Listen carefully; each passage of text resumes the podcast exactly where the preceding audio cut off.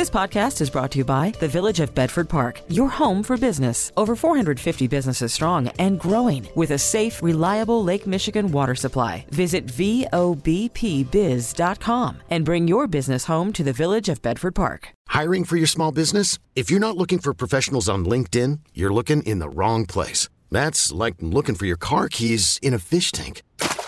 LinkedIn helps you hire professionals you can't find anywhere else, even those who aren't actively searching for a new job but might be open to the perfect role. In a given month, over 70% of LinkedIn users don't even visit other leading job sites. So start looking in the right place. With LinkedIn, you can hire professionals like a professional. Post your free job on linkedin.com slash recommend today.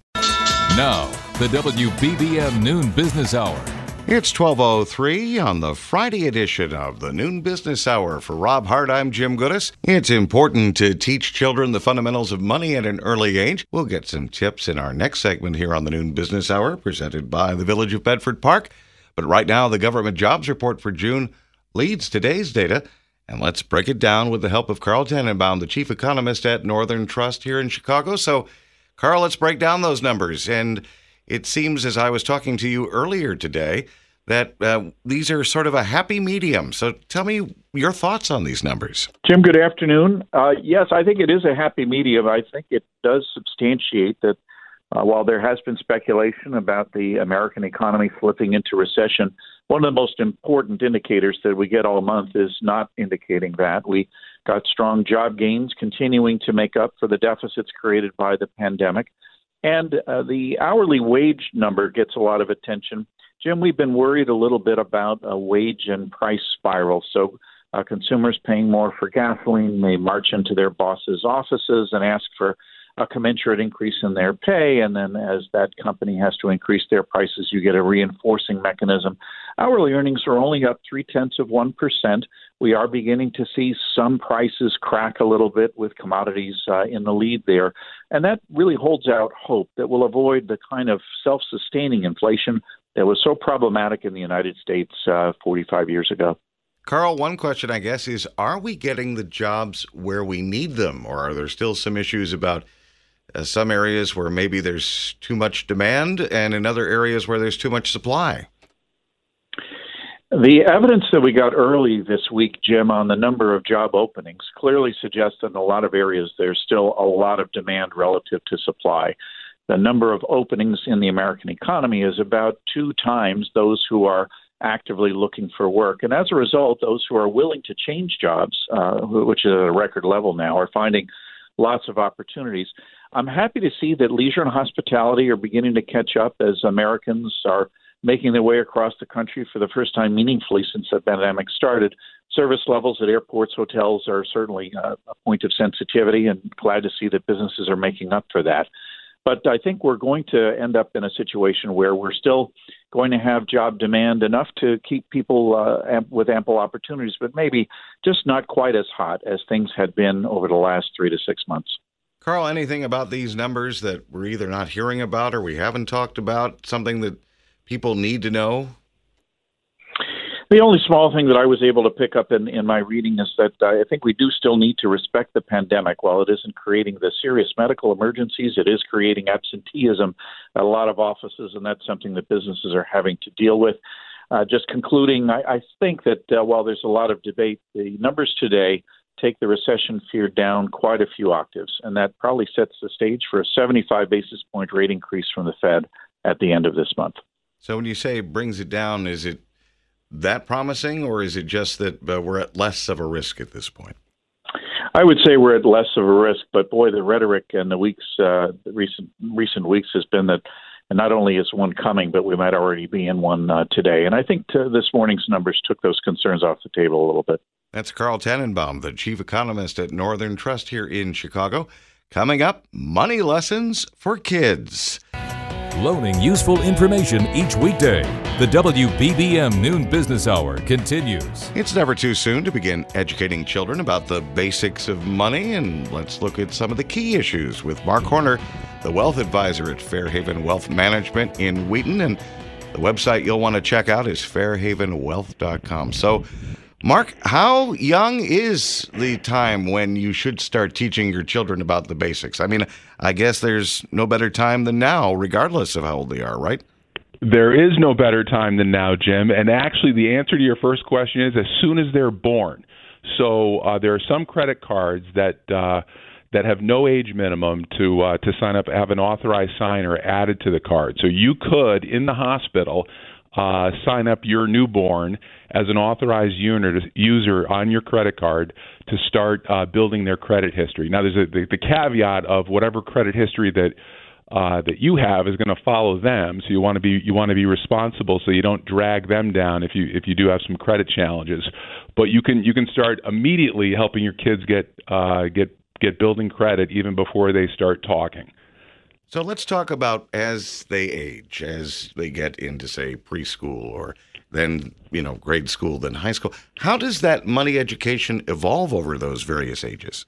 Yeah, so I, am a big fan of, of just of putting kids in in circumstances where they're making their own decisions. So that might be uh, helping them calculate the, the the tip at a restaurant to try and uh, to get a sense of of what things cost to go out to eat. Also to assign value to the service that they that they received. It's also good just math practice for school. Uh, we we set up my wife and I set up something that we call the at home 401k plan. So for when our kids were were very young, we made a deal with them that uh, whatever money that they got, maybe from birthdays or Christmas, if they contr- if they put it into their savings account, we would match dollar for dollar whatever they whatever they put into the savings account, and that led to some wonderful conversations among them about what it is that they might do and what they what they very often ended up doing is striking a balance between keeping some money to spend today and then saving some money to get the match from mom and dad which is a perfect lesson of of again striking that balance between spending some today but saving some for tomorrow. So the key here is just to get them in that behavior of understanding money the value of money and the importance of saving and investing.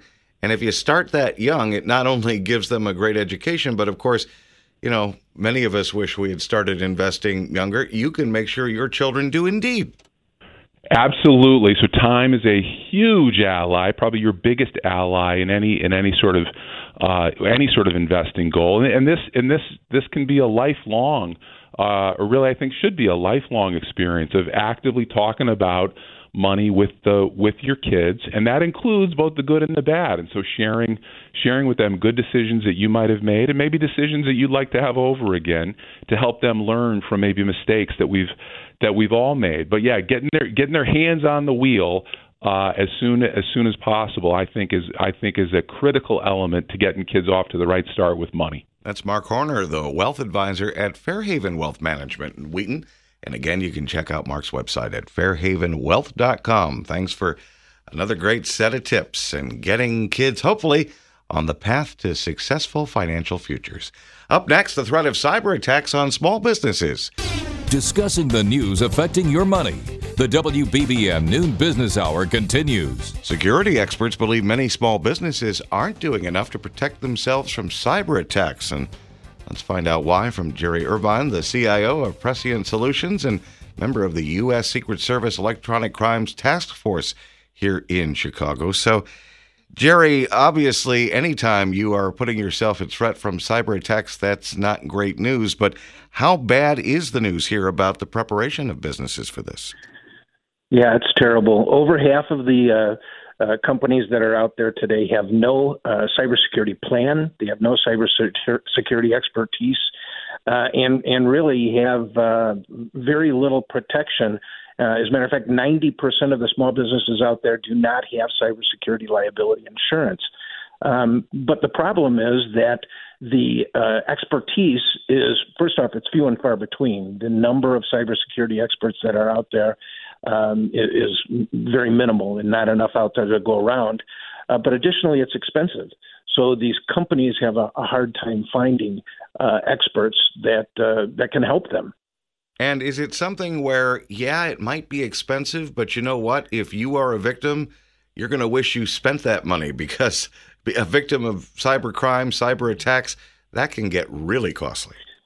Yeah, um, there's they're saying right now that over 60% of the small to mid-sized businesses that get hacked go out of business within eight months, um, and and that's because they just lose so much data. So it, it's extremely important that they do it not only for the small businesses, but for large businesses and for us as consumers. Uh, the problem is many of these small businesses are supply chain uh, members to large corporations. And so hackers get into their facilities because they have little expertise and little protection, and then they gain access into the large companies. Uh, this was ex- exactly what happened with Target when they got hacked. Their heating and air conditioning company um, was monitoring their solutions. Somebody hacked into them, gained access to Target, was able to get into Target and grab all of their, their financial information. So, Jerry, what is the best strategy here for small businesses? What do you recommend they do to make sure they are safe? So, hiring an individual is going to be very difficult and expensive. Today, there are multiple options. First off, there are uh, web based and cloud based security solutions um, that, that will help and provide the type of protection that these organizations need. Um, they also need to go out and, and find consultants that will provide them a potential security officer um, you know, a, a part-time security officer, somebody that can come in and, and provide them the information. But probably most importantly is the training for their users. Uh, over 90% of all hacks happen as a result of some type of, of phishing scam or email solution. Uh, training your individuals is extremely important. Teach them what to do and how to use good computer hygiene uh, as opposed to clicking on everything and opening links and doing that. Um, we tell everybody this all the time, and yet it's still the, the greatest number of hacks occur as a result of some type of email or phishing scam. That's Jerry Irvine, the CIO of Prescient Solutions a member of the U.S. Secret Service Electronic Crimes Task Force here in Chicago. Thanks, Jerry. Great advice. You'll want to listen to it to keep yourself safe online. Still ahead on Entrepreneur Friday, an update on a Chicago toy store that's designed to be an urban oasis. Worried about letting someone else pick out the perfect avocado for your perfect impress them on the third date guacamole? Well, good thing Instacart shoppers are as picky as you are. They find ripe avocados like it's their guac on the line. They are milk expiration date detectives. They bag eggs like the 12 precious pieces of cargo they are. So let Instacart shoppers overthink your groceries so that you can overthink what you'll wear on that third date. Download the Instacart app to get free delivery on your first three orders while supplies last. Minimum $10 per order, additional term supply. This is Chicago's all news station, News Radio 780 and 105.9 FM. The WBBM Noon Business Hour continues. And the Noon Business Hour, presented by the Village of Bedford Park. For Rob Hart, I'm Jim Gudas. These are the top stories on News Radio WBBM. President Biden signs an executive order crafted to protect access to abortion. A special report from CBS coming up. The government jobs report for June is out. We'll take a look at local employment. On Entrepreneur Friday, we meet the owner of a North Side toy shop who makes a hands on approach to business. Right now on Wall Street, the Dow is down 53, the S&P 500 is down 9, the Nasdaq is down 29 points. It's cloudy and 76 at O'Hare. This portion of the noon business hour is sponsored by FinishingChicago.com. Yes News special report. President Biden aiming to protect abortion rights. Fastest way to restore Roe, Roe is to pass a national law codifying Roe, which I will sign immediately upon its passage.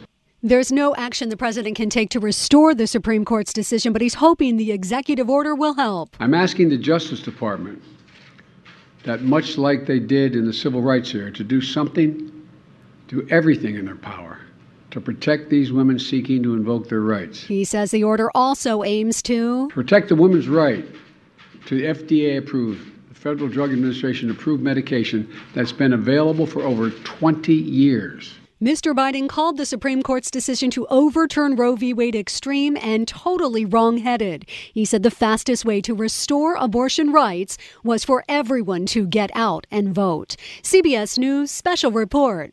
I'm Stacy Lynn. This portion of the noon business hour is sponsored by finishingchicago.com. It's 1232. lunch money for all generations. This is the WBBM Noon Business Hour. Stocks are trading lower, and let's join the latest on what's happening in moving Wall Street as we bring in Jeff Kilburg, the Chief Investment Officer at Sanctuary Wealth here in Chicago. So, stocks up, stocks down today, all in reaction, I guess, to the jobs numbers. So, let's talk first and get your reaction to those numbers and what they tell you.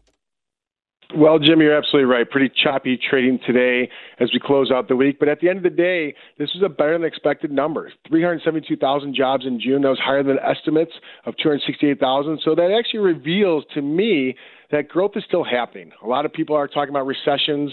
I'm not in that camp of recession anytime soon, but specifically to the stock market, we are seeing a bit of a reaction, kind of up, kind of down, but that's okay. I think this is part of digesting this data. But what's really important is the way we have bounced. If you look at the middle of June, that was the low in the S&P 500. We're nearly 10% higher. A lot of people got really pessimistic, almost peak pessimism, and all of a sudden we're seeing the markets recover a little bit as next week really is a big week, Jim. We're talking about inflationary data. That's all the Fed is looking at to make their decision about raising interest rates again, which seems to be a foregone conclusion to continue to combat inflation. But we also have earnings season next week, so a lot to digest as we kind of close out the week, but pretty positive big picture.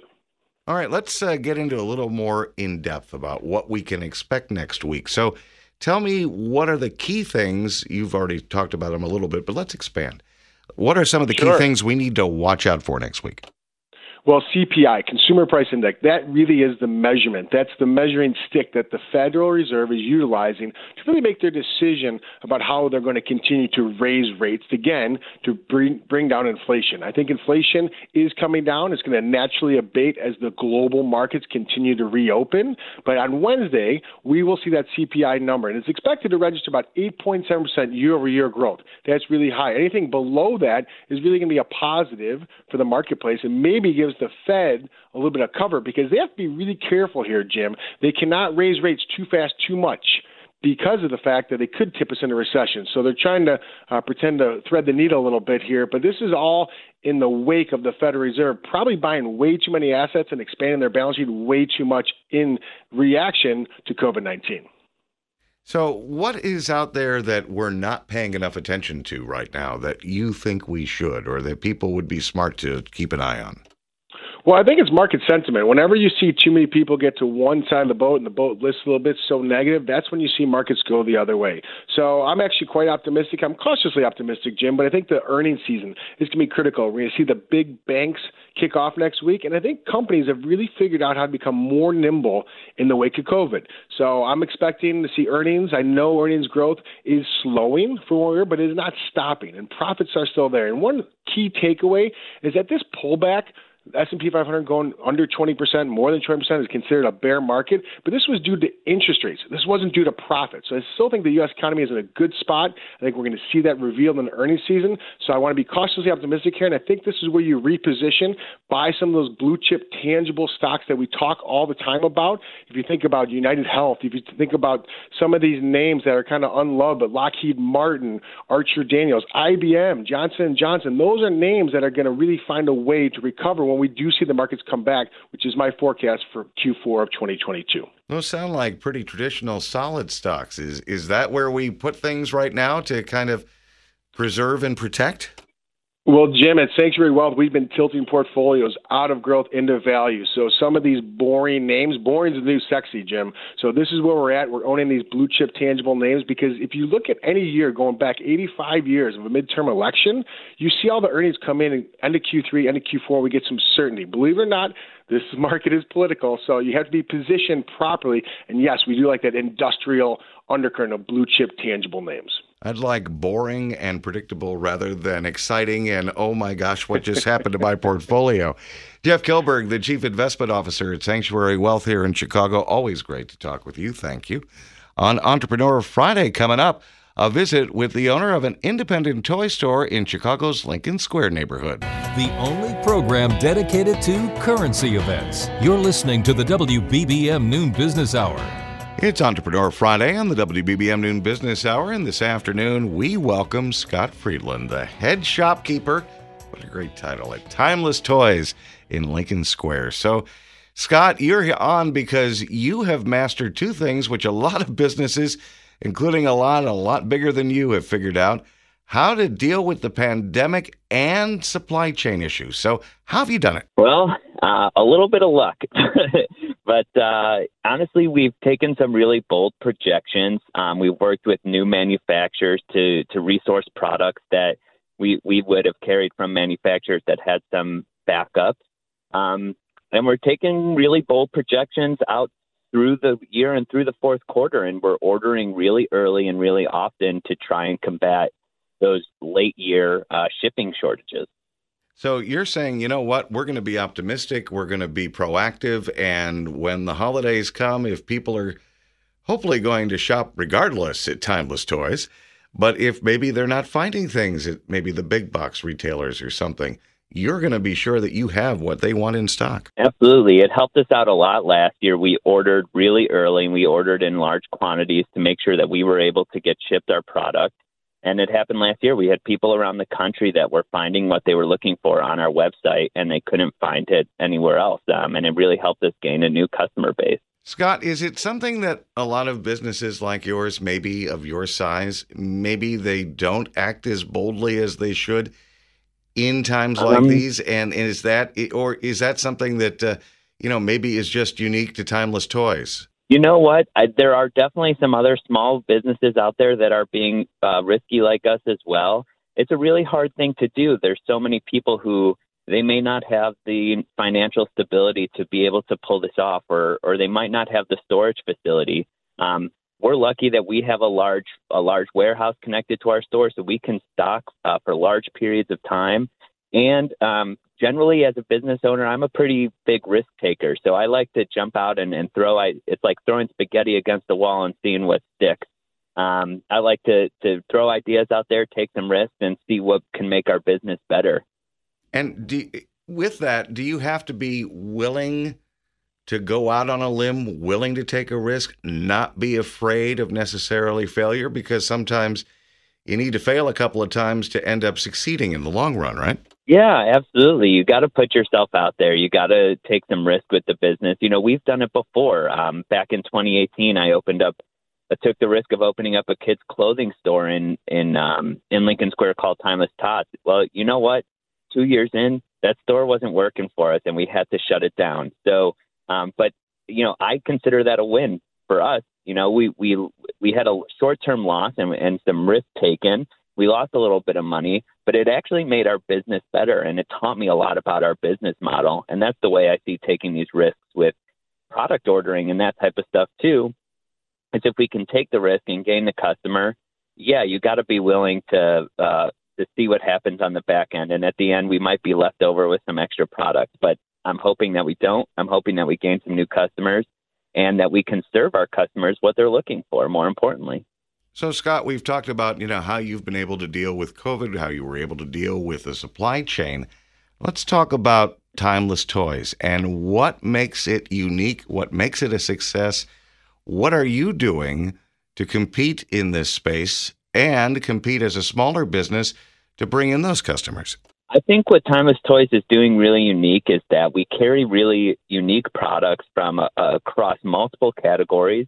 And most importantly, we have a staff that's all trained in early childhood development, child psychology. So we're really interested in the way that play affects uh, child learning and child development.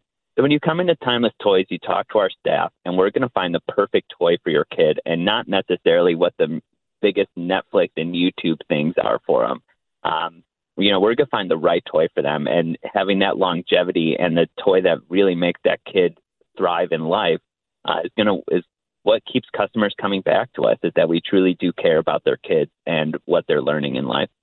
Scott, I have to ask, what's your favorite toy and why? Oh my goodness, that's a really hard question. Um, so totally nostalgia wise, I love vehicles. Um, I was really into uh, Hot Wheels as a kid, and my four year old is really into them now. So we love building tracks and crashing vehicles.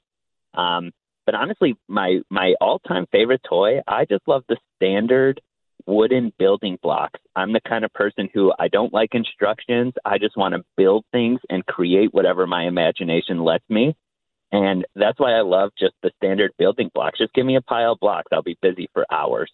That's Scott Friedland, the head shopkeeper at Timeless Toys in Lincoln Square. Scott, thanks so much for joining us. I think you've got a fun job. Still ahead, a look at the local jobs market. Loaning useful information each weekday. The WBBM Noon Business Hour continues.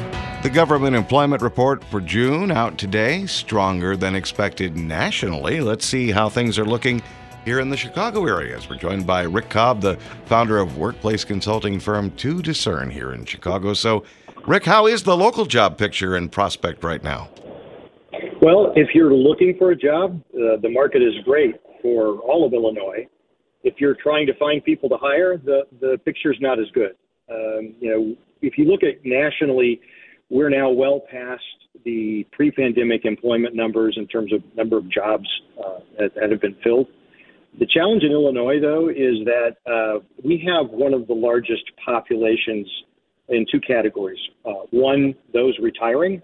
So as those people retire, they're not available to go to work. And then the other one is uh, the exodus. We've got eight consecutive years of uh, people leaving Illinois.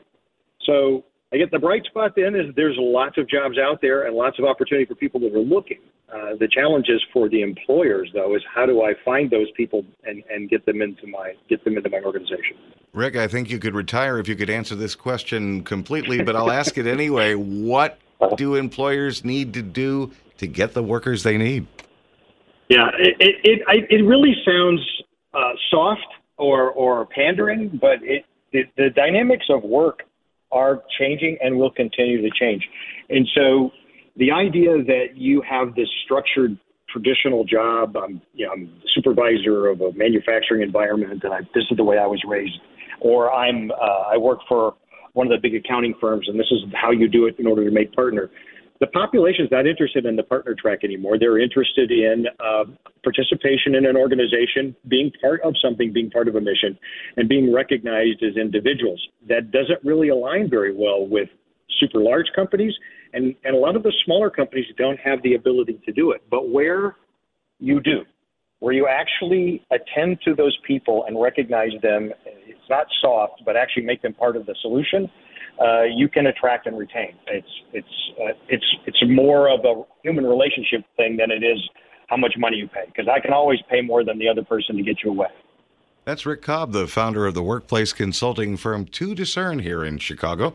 If you missed any part of today's noon business hour, no worries.